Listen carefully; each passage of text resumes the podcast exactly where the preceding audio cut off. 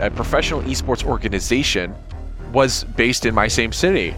The ability to bring people together, specifically on the stage of gaming and esports. Valorant, for example, has over 25 million active players per month. You look at Minecraft and Roblox, they have over 115 million active players per month. He was 16 and won the Fortnite World Championships, and his prize money was officially in the millions of dollars. From the city of Peaky Blinders, Birmingham, England, I would like to introduce you to Paddy Dhanda. As the world becomes more automated and the robots take over, it's imperative that we build the right human skills for the future. So pull up a chair, grab a samosa or two, and make yourself very uncomfortable. Dear friend, Thank you for joining us for another episode of the Superpower School podcast. I'm your host, Paddy Dhanda. If you're a bit like me and you had a fascination growing up for gaming, then have I got a dream guest for you? I have the corporate partnerships manager for Knights Esports over in America. I have Liam Brown with me today. Hey, Liam, how you doing? Hi, Pradeep. Great to be here. I can already see on the video, you've got like these cool little uh, gaming controllers behind you. Yeah. Tell me more Yeah. about some of those. I bet there's a story So- behind those. So so when you when you look at technology peripherals, this is something that I always like to say to people. There's always a way to make a buck in anything that you see. So this guy, I met him actually in where we were talking about the Transformers convention and over at BotCon in New Jersey. And what he has developed is a way for you to take grips and basically put them on your controllers so that it trains you to be more exact when you're playing. And then also there's different weights and magnets you can put on them to add resistance. So what he one thing he was bragging about was that he's already been banned from a couple of different uh, fighting game competitions, like the in the FGC, because it adds so much performance enhancement to his ability. So you know, I- in in existing in this space, I got to stay up to date with a lot of this stuff. And I go to a Transformers convention expecting cool comic books, artwork, toys, and then I see this, and I was just like, "What is this?" So, but yeah, that's where my travels take me. Everything turns into work with me because I try to find the tie-in with, with non-endemic brands or endemics like in this space. So everything kind of turns into a, okay, I got to take a screenshot of this. So if you were to look at my phone library, like on my all my pictures, it's mostly screen records and screen captures of like cool commercials I saw. Because I'm just like, yeah, I should reach out to those guys because there could be something cool here. But that's like a little bit about my some of my tchotchkes back here. Oh, awesome. I- you, you sound like you've got a dream job. There's so many aspects, I think, that sound amazing the way you, you've integrated all this stuff into your work. So, Liam, for this episode, what superpower would you like to bring? probably the ability to bring people together, specifically on the stage of gaming and esports. That's one thing that I've really been about. And I think that as a passion has, or as a superpower, has really driven me towards this field in particular. And it's why I believe in it so much. Wow. And for anyone out there that doesn't know what esports are, we're going to jump into that as well in a moment because I think unless you've got kids, it sometimes is, is an area that you may not have heard of, but it's uh, certainly getting very popular at the moment. And um, I'm sure Liam's going to tell us all about that as well. But Liam, how did you get into this? You, you know, are, are now making a career out of games and gaming. Sounds like a dream job, but was this something you dreamt of as a kid, or did you get into this through some other avenue? I did get to, into this in some other avenue. You're exactly correct. You know, I found this relatively late into my time at university. So I'm a University of Pittsburgh alumni. I changed my major like four or five separate times. I changed my career path six or eight times when I was in university. And it was through the COVID 19 pandemic that I really found that esports and gaming was the one conversation that did not stop because while it, like many other industries, took a hit, it what still allowed for people to come together on a common platform and interact with each other, make new friend groups, keep existing friendships in play, engage in that varsity sports experience in a COVID compliant environment. And I was, I had always had a background as a gamer. I've been gaming actually since I was around eight years old with my dad, actually, uh, which not a lot of people can say. And I, have always followed esports uh, because I, I always like to see like new industries coming in to change everything. And what esports allows a lot of brands to do is to have just kind of inject a main line of communication directly into that 18 to 35 ad blocking, cord cutting, high income audience. And and I saw that from early on and I just always kind of stuck with it. So then when I found that esports was really something that I was passionate about, by the time I found that it was is around like the uh, like halfway through my senior year at university. Not the most ideal time to pick up a new career. But I I had a certain skill skill set for creating relationships and again bringing people together. So I started learning as much as I could. I started becoming a force for change at my university. I was able to plant the seeds for my university to start to begin their esports transformation, which they have now moved in on. I just found out this past weekend. And I was also able to find out that an, uh, a professional esports organization was based in my same city. And I did what nobody should do, and I put all my eggs into one basket. And I took a big manila envelope. I put my resume that I rewrote like five times and my cover letter I rewrote a bunch of times, a white paper that I had written about esports and some of its global implications, as well as a couple of face masks, the University of Pittsburgh face masks. I went to their, their offices because we're an organization that works closely with the Steelers, Pirates, and Wiz Khalifa and his Taylor gang. And our offices were located at that time in the same Steelers offices. We were just down the hall. So I talked to security guard. I was like, "Hey, I have mail for the CEO," and she was like, "Yeah, it's up there on on this floor." And then I walked in, and nobody was in the office, and I was my heart sank. I went to the Steelers, and there was one person in the offices, and she was one of the heads of marketing. And I asked her, "Hey, can you drop this off?" And she was like, "Yeah, they they're still getting their mail." And then a week later, I ended up getting a call back, and in my first conversation with James O'Connor, who is our president and CEO, who is, if anybody knows anything about esports, he's a really big figure in CSGO. He was one of the first people to br- coach a North American uh, CSGO team to the World Finals, and he did it four times. And he was the first person to ever do it for any North American team.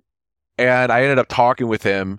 And if you were to liken esports to the mafia, Okay, now stick with me here. okay. He would be one of the people who has a seat up at the table because he's been in this from the competitive stance eh, for 20 years, eh, eh, 20 years or more. And he's really been here at the founding. So he named different figures that I had, I know about. And he was like, yeah, I, I have their phone numbers. Like I, I know these people. And he's, it, it was just crazy. So we, we talked for like an hour and a half and that ended up being what I didn't know was my first interview. And then I went through the traditional, like the other interviews to gain a position here. And that's really how I found esports by going in and, and chasing what I was passionate about. And what I'm really passionate about is bringing people together. And one of the closest things that I can do that with is with esports and gaming. So that's really how I found my path. It's an unorthodox way. I didn't go in wanting to be a professional player or a content creator. I didn't want to work in game design.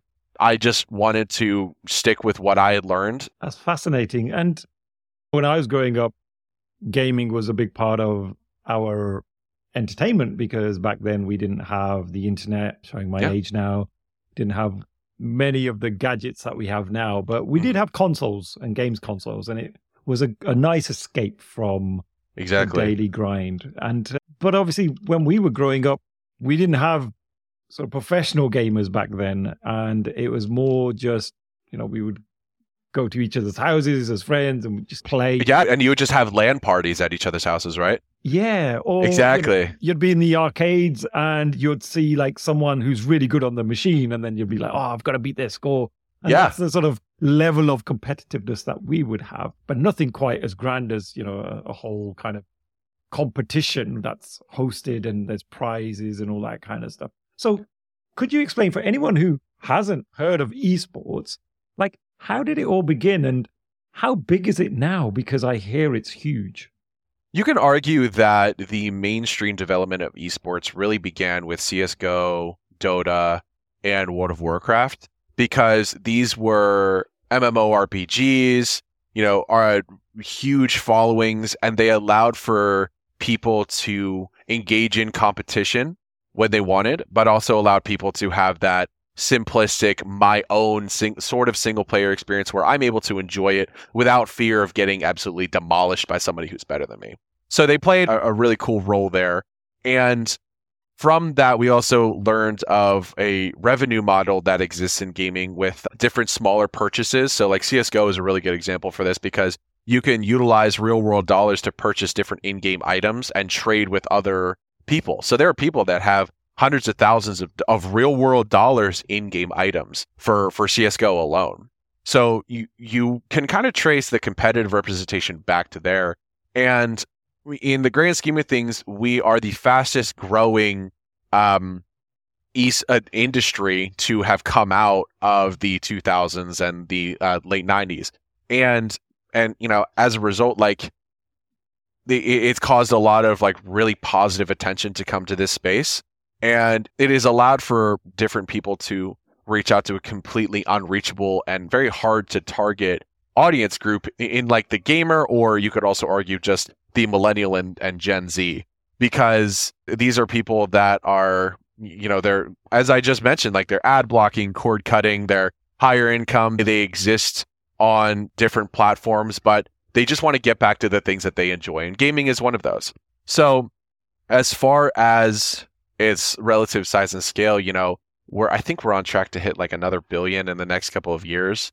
But one thing that I always go back to is every it, the competition that exists on the esports developer side is massive. So you look at these different games. Let's say uh, Valorant, for example, has over 25 million active players per month.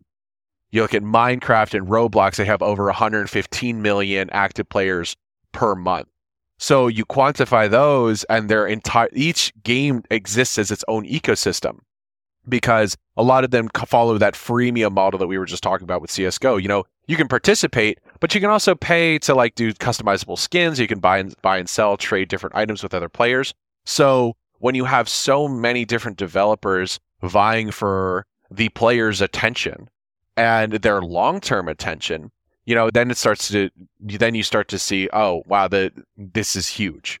I, I, hope that's my verbose way of answering your question of like how yeah. big is all this and kind of where the origins are. No, that really does start to put things in perspective. And CS:GO stands for Counter Strike Global Offensive. Uh, yeah, I had to. Yeah, it's they only recently came out with the sequel for the title. Right. Um, but it's but it, and a lot of influence from the past comes into now. A lot of people talk about how Valorant is a more family friendly version of CS:GO. You know, they don't have like terrorists like and, and those kinds of team vernacular in it. They don't have a bomb, they have the spike. They have different playable characters with superpowers instead. And and that's one of the ways Valorant I feel has been able to kind of dominate the first person shooter side uh, of competitive esports currently. And it's you know, I'm also biased because our team has is very uniquely suited within esports and we get into this, but we are strategic partners with the, the Riot Games, the developers of League of Legends, uh, and also Project L, which I can't wait for. And from that, we've been able to take more of a leadership position in this industry as not only somebody, not only a team that has competitive representation in several different titles, we also have the influencers, but also we're the only esports team in the world to regularly run and host our own events. We have our own entire events and tournament management arm to our organization, which you can't really say. A lot of teams just do teams. And a lot of events tournaments organizers in esports just do that just do that you know? And and we're also like a tech developer with some of the guys over at discord and making sure that everybody can hop into a session with their friends whenever they want. So eh, like we can get into this more but the team that i chose to be a part of it's very logical to be with the knights from my standpoint because we're doing so much and we're also doing so much to bring people together because we allow for amateurs and pros to come onto our events and just consistently win prizing, or, or to better start their professional career. So, like, we host amateur events all the time. We allow people to earn their stripes in both like Valorant teams or even women's only teams in Valorant, Rocket League, Apex, like all of these different gaming titles. It's fascinating because I had no idea about this side of gaming. I mean, I've heard of esports, but I just assumed it was a, a bunch of people that get together and go, hey, shall we form a team? And they go, yeah. And then they start playing or enter into a competition. I've got a young child, or two two young children, I should say. I yeah. shouldn't be sexist here because my I have a daughter and a son.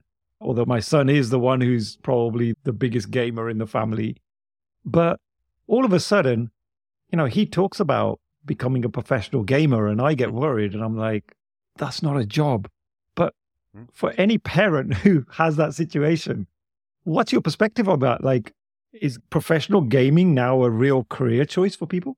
Yeah, and and one of the things that I always go back to is at the Fortnite World Championships. I think what is his name, Bugha. He was 16 and won the Fortnite World Championships, and his prize money was officially in the millions of dollars. And he was the first person to win the Fortnite World Championships, and he was 16. So it is a very real possibility from the competitive standpoint for anybody to get in. And now one of the um, one of the advantages that traditional sports had on esports was the fact that there was a path to pro environment present at all times. There were, you know, you're in the UK, there I'm sure there's all bunch of youth football clubs from primary to high school and then even into university. And the same thing over here, you know, you had a bunch of different baseball camps for elementary in the summer, even club. And one thing that has changed a lot in recent years is with NASEF and NACE. So NASEF is the National uh, National Association for Sc- uh, Scholastic Esports Federation, which primarily deals with middle school and high school uh, um, age people who want to get into esports. And then uh, NACE is National Association for Collegiate Esports. So over here, in in the states when the NCAA didn't want anything to do with esports, they handed it over to NACE, which thank God, thank God. but so now that path to pro environment from the academic side exists now, so that people can go on to first off get full ride scholarships to university, being professional gamers. They can study in relevant majors to esports through different like esports major certification programs that exist in, in every age group. And then they can go on from there to try out for different teams. And there's so many different avenues to try out for different teams. But it's another example of uh, sticking with the grind and those lessons of delayed gratification and repetition of basic skills that are fundamental in everyone's uh, life path. And you can those same lessons can be learned in esports as well. The one thing that that I hope to bring to that development of the next generation of esports professionals is also the balance of life and your health and wellness. One thing that that we see in and, that you probably as a parent have the concern of for your children is that if they are going to go down the path of professional gaming, they need to understand contract negotiation, ensure that they are being best represented and best paid for their talent. And then they also need to make sure that they are still existing in a balance and making sure that their health, their sleep is dialed in. Sleep is its own superpower once you get it regular and, and in a routine. Once you break that routine, it's detrimental to your success. While making sure that physical activity and the nutrition avenue is well taken care of. I've read the research, and that's one thing that I brought to the Knights. I've looked at the research and found that when there is a nutritional and fitness intervention into an esports player's daily life, their performance in the game skyrockets by, you know, double and single digits. So what we've got to look at is how to elevate this space and making sure that the players have that path to pro environment. They're making sure that there's a balance and making sure that they look at this as a way to get to the next level. And once they operate at the next level, they don't coast and they are constantly looking at the self optimization that's really that would be my advice to you, really. And maybe maybe one I could take it a step further in saying like, hey, with whatever setup they have, whether whether your your son and daughter, whether they game on console or on PC, make sure that they're on an, uh, a treadmill whenever they're doing it. That's something that is going to boost their focus because what one thing that I've learned from a lot of uh, competitive sports is that when you're in movement and have to process many different things while in movement, that is really good for your brain to kind of flex the muscle of concentration and processing multiple different things so your reflexes get better. Why it's one of the reasons that like athletes have such good reflexes because they're in movement and they have to process so many different bits of information. In esports, you could say, okay, I am walking at this speed, I've gotten in this many steps, whatever, but I'm also having to process all the different things going on the screen. So that's that's one thing that I do whenever I game. I, I have a treadmill uh, that's right over there that I that I always walk on whenever I'm whenever I game. So that's one thing that I would say that I would tell. The, the, a few steps of advice that I would give. Uh, yeah. Oh. I never thought of it that way. I mean, I just pictured professional gamers in a darkened room playing computer. We turn the lights on now. That's oh, one thing that's changed. we started doing that last year. well, all, all, those fluorescent lights, because I always see those on some of the game yeah. channels on YouTube. Because it's flashy, it looks good. Yeah. You know, and, and you look at any esports gym that's opening up or esports arena that's opening up, and they all have those same fluorescent lights. One thing that's really cool about the lighting setup is that it, it increases the immersion in the game. So there's a lot of people you can go on Amazon and purchase these for super cheap, but you can connect it to your monitor so that the light and the background to your screen changes in in synchronicity with the action that's going on. So and also like LED lights just look super cool. Yeah. I'm off of the, I'm off of that Tron legacy Tron aesthetic with like all the cool neon and stuff like that. And so a professional gamer obviously has to practice playing the games. On average, how many hours would they practice a day? Six to eight, just playing the game in question. And then okay. that could be um, in scrimmages to, with other players, one big thing that we always need to focus on is the fundamentals. So, so your aim, movement in the game. Just like when, just like say, you, the most athletic team with poor talent will overtake the team that has all the talent but less athleticism. That's something that I have from a tennis background. That's one of the reasons that my old tennis coaches would always run us through sprints and stuff like that. Is because when you focus on the basics and the fundamentals of your skill set, it, it's very instrumental in your growth. So, six to eight hours of not only doing scrimmages with other players, other teams in the game and practicing in the game, but also practicing your aim with uh, resources such as Aim Labs. Aim Labs is, is one of the biggest training tools utilized by the pros because you're it's literally just you, the mouse, and you're just aiming at dots on the screen. And it's uh, it is a huge rush when you're able to score 85. All right. Now 95, now 100. And, and the highest score I ever saw was 145, and that's from a former CSGO pro. So focusing on that and then focusing on movement in the game. This particularly pertains to first person shooters such as Apex Legends, Call of Duty, Valorant. If you can focus on being accurate and being able to move around and not be shot, you will be able to hone in your skills and shoot that enemy target. So that's going to be around six to eight. And then you need to break it up with time spent either outdoors, physical activity, and making sure that the blue light is at minimum exposure. So one of the things that we've done is, you know, one of the one of the companies that we work closely with, Zenni Optical, they have a huge line of like blue light blocking glasses. So we do giveaways with them all the time. And all of our players have Zenni blue light blocking glasses to make sure that they are able to focus in on the fundamentals when they're training and they're able to they they're able to physically turn it off. And what I mean is turn off the setup and also take off the glasses and get away from the setup and you know that the blue light isn't still messing with their brain when they try to put their head down to sleep or things like that. And they're not just wearing these cool looking glasses to look like You can what no, I mean like they're the, I like I mean I like their glasses. So like yeah, you, you can just wear them like universally, but it, it also helps to get into a habit. Now that I have the glasses on, time to train, and then I take them off. I'm going to take a step back. What makes a really good game? I mean, there's oh man, tons of games out there, right? Yeah. In a moment, I am going to ask you for your favorite game of all time, dude. you can't tell me that right as shout like Fires of Rubicon just came out, and I haven't even gotten to play it. I I like Warhammer, the new Warhammer game hasn't even come out yet. I haven't even got to play it, but those two are probably going to be my favorites uh, in the future.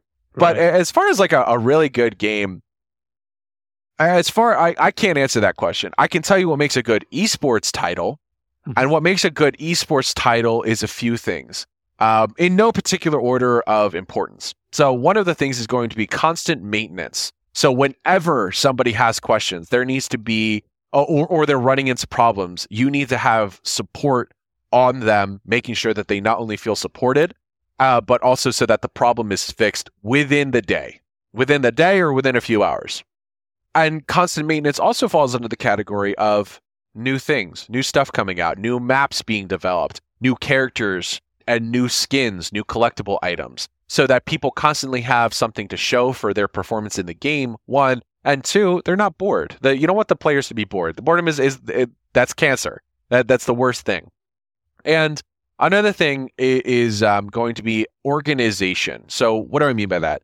When I say organization, there has to be a clear and concise competitive strategy and schedule and organization of what teams and how they qualify, when they qualify, what geography is going to be competing against who. Okay, when that when they conclude, how do you take that on to the world championships? Is there more steps? What times of the month uh, or the year are, is this happening? So, like, I'll give you an example. We work closely with Riot Games.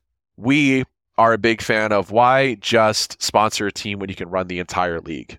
Why just have one slice of the pie when you can have the whole pie? So we ran the entire competitive scene for all of North America in the form of the Valorant Challengers League for North America in, in this past year. So the Valorant structure is that you compete in your continent's Challengers League, and then you go on to go against another continent, and then you go on from that to the Premier League. So for North America, how it uh, goes down is you qualify. Uh, you, um, a lot of teams can qualify for open spots, but other teams that have proved their worth are just invited. Then they all duke it out. Then the winners of that go against South America, and then the winners of that go on to the Premier League. So while that took a lot of words for me to explain, it's still a simple, it's still a relatively simple structure, right? There's open qualifiers, there's split one, split two, then there's the playoffs, and then there's also the Ascension tournament. But that's really it.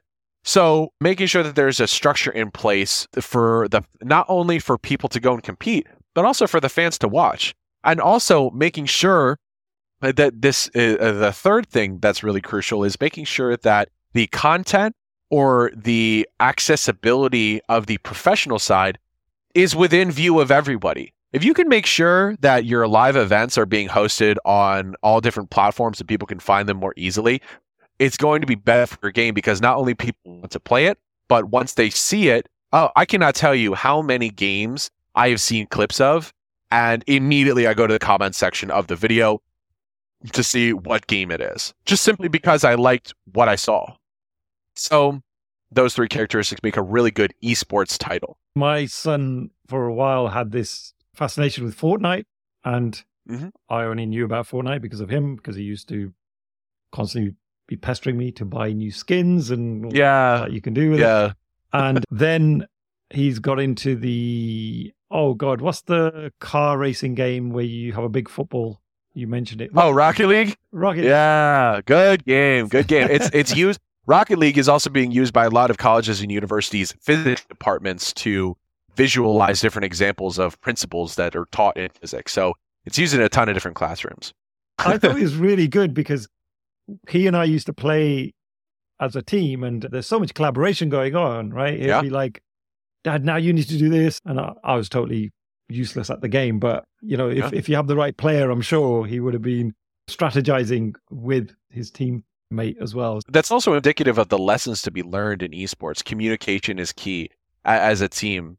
And when you're able to, in those split seconds, be able to transfer the maximum amount of information in as few words possible, that is instrumental to your success in this field. And that's also something you can take, you know, brand building, social media management, communication. There's a bunch more skills that I could say. They're all can be learned in esports and, and in any competitive stage. But you imagine the what is what comes after the competitive era of your life in esports. Well, a lot of these guys will continue to play until um, they end up going for a, ma- a team management or coaching position. They might try to be leaders in the space as well, establish their own teams. They might go on to be content creators and provide valuable info for the audience, doing like analysis and hosting watch parties. They might go into a corporate position because they have a very valuable background and are able to consult endemics and non-endemics in the tech space for you know the what is the viewpoint of esports? And they are a true representation of that. So you look at the skills that are learned and and if you play your cards right you can port those skill sets to a lot of different avenues so that you're not like in traditional sports injuries can kill your career. But in this you know instead of dealing mainly with physical injuries I mean, we do have a really bad problem with like posture and carpal tunnel and, and those kinds of things, but and, and, burnout. But you can still take those skills and port them over to a, a lot of different industries. So, I mean, you know, you bring up a really good example of communication there. So, I've also got a daughter, and she seems to be really into some of the games like Roblox. Tale as old as time. Tale as old as time. The two kids are interested in completely different gaming titles. Yeah. Yeah. And so are you seeing now more females coming into gaming? Because when I was a kid, I, I can't really remember any of my female classmates ever talking about playing computer games. But yet now I am seeing a shift in that. Like, even in some of the teams, do you see a much more diverse crowd, or is it still male dominated, do you think? Yeah, I mean, uh, one of the reasons that is male dominated is just because gaming historically has attracted such a wide male audience, and that's purely one of the reasons. So then, if it attracts a male, a, lot of the the younger male audience, they're going to be the ones playing the game more. They're going to be the ones having the the larger skill set in that game. Then, when they go on to be become pros, they have such a wide array of of, of experience under their belt in comparison to um, some females in the space that may they may have a couple years under the skill set, and and that's one of the biggest reasons I find. But there is a lot of female competitive representation going on. So what I'll give you another example, like with our live events, we have an entire and, and our organization as a whole, we have like an entire campaign called the Women in Esports campaign, where we you know we do lectures we have internships in gaming for targeted specifically towards women in corporate that want to either port over to esports or come into the space. And another part of that is going to be our women women's only tournaments then to provide that kind of path to pro experience that primarily existed for uh, the rest of esports but it, it also allows for women's teams in rocket league apex valorant to earn their stripes on a professional competitive stage and go on to have that experience. So I, I know just from what I've seen and participated in that the field is changing. I just want to make sure that everybody, again, bringing people together is a big passion of mine. And just making sure that everybody is able to enjoy this as a pastime, whether whether you like Roblox or you like Minecraft or, or whatever gaming title you choose. You know, you can also make a huge judgment call uh, based off of what gaming title you primarily play with, you know? So, yeah, I, I, think the field is changing and a lot more women are coming into it. Well, that's good to hear. Yeah. And talking about changing, AI is upon us. Is this an yeah. area that you think AI will disrupt in any way, or do you think esports is here to stay and that human side is here to stay? Well, first off, AI has existed in gaming from a possibly has had one of the biggest roles to play in gaming for so long because you look at the enemies that you might fight in a single player game all of their movement is detect is based off of AI their response to your movements and your playstyle is crucial for either difficulty settings progression in the game that kind of thing. So so AI has been in esports for the longest time. And also now it, it makes level design so much easier. Perhaps it even I won't be one of those people and say it makes script writing easier because I don't know if you've seen some of these AI generated scripts for different things, but they're terrible. So I think that one thing that will set esports apart and gaming apart when it comes to AI implementation is the fact that the companies that are able to bring synchronicity between the human side and AI, these companies that are staffed by people well versed in AI art generation and scripts and, and writing those are going to stand the test of time because it's not the technology you have to fear, it's the people that know how to use the technology. So I think that the, those companies that further implement it with and become bastions of leadership in how we can use AI to better our industry, I think that's going to be the best change. So I don't. I mean, there there are some people that are like, you can make a game completely in AI. They suck. They they suck. They're horrible games. So I think the biggest thing in esports that needs to happen is people need to learn how to implement it. Because then, if if when that happens, there the the player experience, the gaming titles that come out, it's going to be so much more fun. You know, and, and we get to reap the rewards of that because we're playing the games. You know, so that those are, those are my two cents on AI. I believe it has a really positive role to play in gaming, in particular. Yeah, and that's again another fascinating insight because for many industries that haven't previously faced AI, all of this stuff that's coming out now is a bit of a shocker. Like I think about the medical field and where AI is now able to do pattern matching. So radiologists are, are fearful of you know the future of that career because AI is just able to do that stuff way more efficiently because you can feed it so many more pieces of data. Yeah. But your field sounds like you've been swimming with AI for a while, so there's nothing to. Yeah, fear. we've had. I mean, like the competition that exists on the marketplace. A, I, nobody's more vocal than gamers on social media when they're disappointed in something. And game review channels, there's an entire ecosystem specifically within content, gaming as a label for content, and then underneath gaming content, specifically for game reviews or you know your your son used to play Fortnite for different battle pass reviews, things like that. And because of that ecosystem that exists, these developers have to be at the top of their game. And it's even gotten to a point where some developers just straight up, if the fans don't like it, they just like lash out at the fans, which is not good. Let me just get that straight. That's not good either. But AI has existed in this space for a while. I can, I there's so many games coming out now that utilize AI per, kind of they base your movements and what you do consistently in the game and the enemies will learn from that. And that's something one that's that makes the game more interesting because you're going to be dying quicker because the game's learning from you. But also it's just so interesting to understand that this has a lasting impact on on really the industry. So, yeah, AI is definitely here to stay as far as gaming goes. Liam, I'd love to get your perspective on the sort of the future of gameplay because when I was growing up, we just had the traditional joystick. Then the mm. gamepads kind of came out, and then we've been toying with virtual reality. Oh, oh and yeah. then the Nintendo Wii came out, and we had the whole motion movement. We now have the Nintendo Switch, and that has similar sort of controls. Yeah.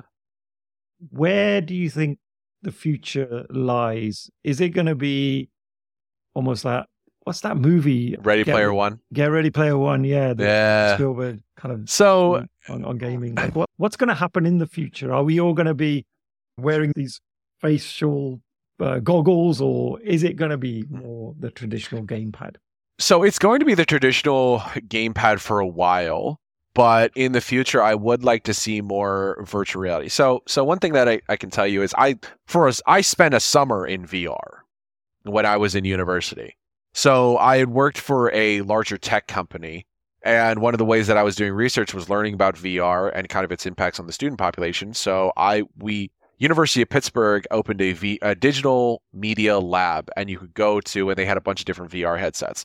So for a summer i spent in, in vr I can tell you it is really, I don't want to say harmful. It hurts a little bit when you're in it for the first time for more than an hour. You're going to get awkwardly sweaty. You've got a weird headache that's in the middle of your brain. And it's, you can't look away from the screen because it is all encompassing. You might close your eyes, sure, but then when you open, you're right smack dab in there. So at, is in such a different price point for a lot of people. That's why there's an entire business model for companies that have VR rooms and they provide the VR experience because it's so expensive to purchase and own one. And then also, it's still hard to really get immersed in it. Sure, your vision is tracked and your hands and your motions are tracked, but when you want to move in game, crouch, stand up, that kind of stuff is still really inaccessible. There's one company named Virtuix that just recently came out with an omnidirectional treadmill that you strap into and you can sprint in game, crouch, jump, all that kind of stuff. But it's really expensive. So a lot of people are either making the they're making one of a few decisions. They're sticking with console, they're sticking with PC, or they're including VR in with the mix of that. Now, just to include VR into the mix of that, it's in the let's face it, and it's in the upper hundreds of dollars. So you're also going to be experiencing a lack in player base. So even these multiplayer games that exist on the VR platforms, there's there the player base is a lot smaller. So you're not going to have as many people to play with in the first place. Now, you can also talk about how last year there is a downhill trend of VR headset purchases.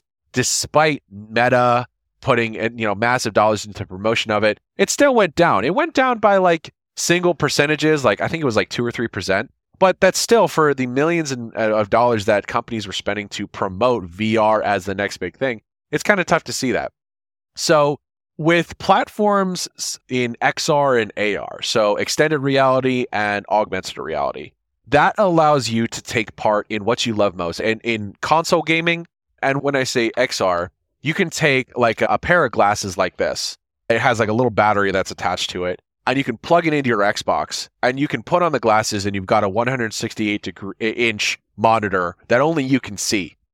And you can just play your games on it while you're on a flight or you know just walking around or at school or stuff like that. So those solutions to make the console and the tr- let's say traditional gaming experience more immersive and more tailored to your specifications, I believe that's going to allow the console and PC to stand upright with the advent of virtual reality. And I think that if we could find some way to kind of tie in the almost the it's kind of tough too, but like you, you see PlayStation with like their PSVR, which costs an arm and a leg, another one. So I, I think that as far as the technology that's coming out, we're going to see consoles and traditional gaming avenues such as console and PC really stay up at the top as far as the experience. But later on, when VR becomes more accessible and more portable, because let's face it, the headset is this big. This it, it, it's like having a like a ho- like a sandwich, like something as as wide as a sandwich on your face. And, and when we're we have those more accessible and portable platforms, that's when VR will start to really come into the space. I don't see a lot of people adopting it like super quick, like like, but you know that that's kind of my envisionment for the space. So yeah, yeah. that's my proposal. I'm sorry, I, I just ranted like so much with that. No, but... we've got the Oculus Quest too. Yeah, device and Quest is the one that has like minimal cords, right? Yeah, but it's yeah, so yeah, heavy. Yeah. It's so heavy, and yeah, I didn't realize the weight of it. And like for me, even I get tired after probably 15 minutes. I can't even imagine how difficult it must be for a young child, like you know, with my kids. So I don't let them play on it for too long. But yeah, end up with like a, a, stiff neck after a while because hey, that's that's why you got to get so him into into the gym too, and you got to get him into boxing so that they learn to like work their neck and stuff like that. Ah, that's a good point. That's a good point. And talking of consoles, I was recently at the British Science Museum over in London, and they had this really cool exhibition, which was I think it was either the last fifty years or the last seventy years of gaming, and they had about 160 consoles, wow, machines on display that you could just jump on and start playing. And that's awesome. It was amazing. And it, and they had this timeline of, I can't remember from what year it started, but all the way to the present moment. And they had all the different consoles yeah. along the timeline. So my question to you, Liam, is from your childhood, what was your favorite console? Yeah, I think PlayStation 2 was my favorite. And then I migrated over to Xbox 360. And then from Xbox 360, I have my Xbox One S that I have now, and I have yet to migrate to an Xbox Series X or a PlayStation 5. But PlayStation 2, eh, that was my favorite just because I was able to do so much with it. So I was able to experience so many cool games still. And then when I migrated to Xbox 360, that was probably the next favorite because Xbox 360 stood the test of time with PlayStation like two, three, four, and it, it went head to head with those for like the longest time. So I ended up enjoying the Xbox more because of the controllers. Now I don't really take any any side in the fights of like, you know, Xbox exclusive versus PlayStation exclusive. If you look at exclusive titles, PlayStation definitely takes the takes the game. Uh, because, you know, you've got Uncharted, God of War, you know, all the and now a lot of developers are choosing to do a console exclusive release for the first few months and then they then they shill out the oh this is the Xbox One Series X this is the Xbox One as a version of the game this is the Nintendo Switch version. And the, that that's kind of been my evolution as far as gaming systems go. So I probably PlayStation 2 because I have the most memories with that.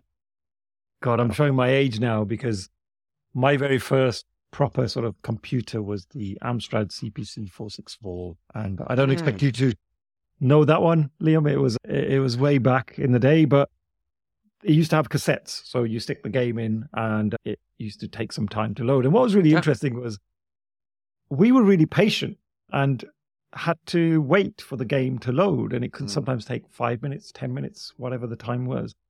And I actually thought that added to the experience because there's almost this anticipation that Yeah. the game's coming, it's coming, and you'd see like the screen changing and they'd start showing you different images as it's loading. And it really got us to get excited about the game. Now, the only downside was when the game was poor, then you just wasted 15 minutes of your life waiting for this thing to start up. Right? Yeah, So yeah. that was always the, the downside of that. But I just feel now we live in this age of everything has to be instant. And Yeah. like my son, even if it takes like about five seconds to load up a page on the internet, he feels it's a lifetime and he just doesn't have the patience. So we're living in a in an age of you know everything has to be instant and uh, it's just interesting Yeah. how things have moved and changed so much No, I compl- I completely understand. In gaming alone, you look at the concept of instant gratification and how people are re- rewarded when they complain. In in the sense that like when they complain about certain things or the release date of how this thing has been brought forth, they are are given whatever they were asking for. And, sometimes to the detriment of the experience. You know, there's been a lot of games that it, they rushed the release because people were complaining so hard about it. So then they ended up getting a bad game. So with the concept of delayed gratification and working towards your goals, I think that's one of the things you could learn in either the competitive side in esports because you have to grind in some way uh, in in order to participate at the better at a better level or achieve an in-game rank. But it's also one of the reasons that I am such a big proponent of health and wellness in the space because when you learn a quantifiable reason for your body's health and how much time it takes to get to some of those physical milestones, I think you can take a lot of that and port it into gaming. And that's one of the things that I'm looking to change, really. So I, I you know, I completely agree. We we do live in an age of instant gratification and, and I think that because of that and chasing what feels good or or or really just engaging those kinds of almost um, primal senses I think that has kind of been to the the detriment of the human experience for a lot of people so yeah that's my view on that oh no thank you and uh, it's great that you're focusing on that side of gaming because i think that's the side that as parents we worry about most is that well-being of the kids.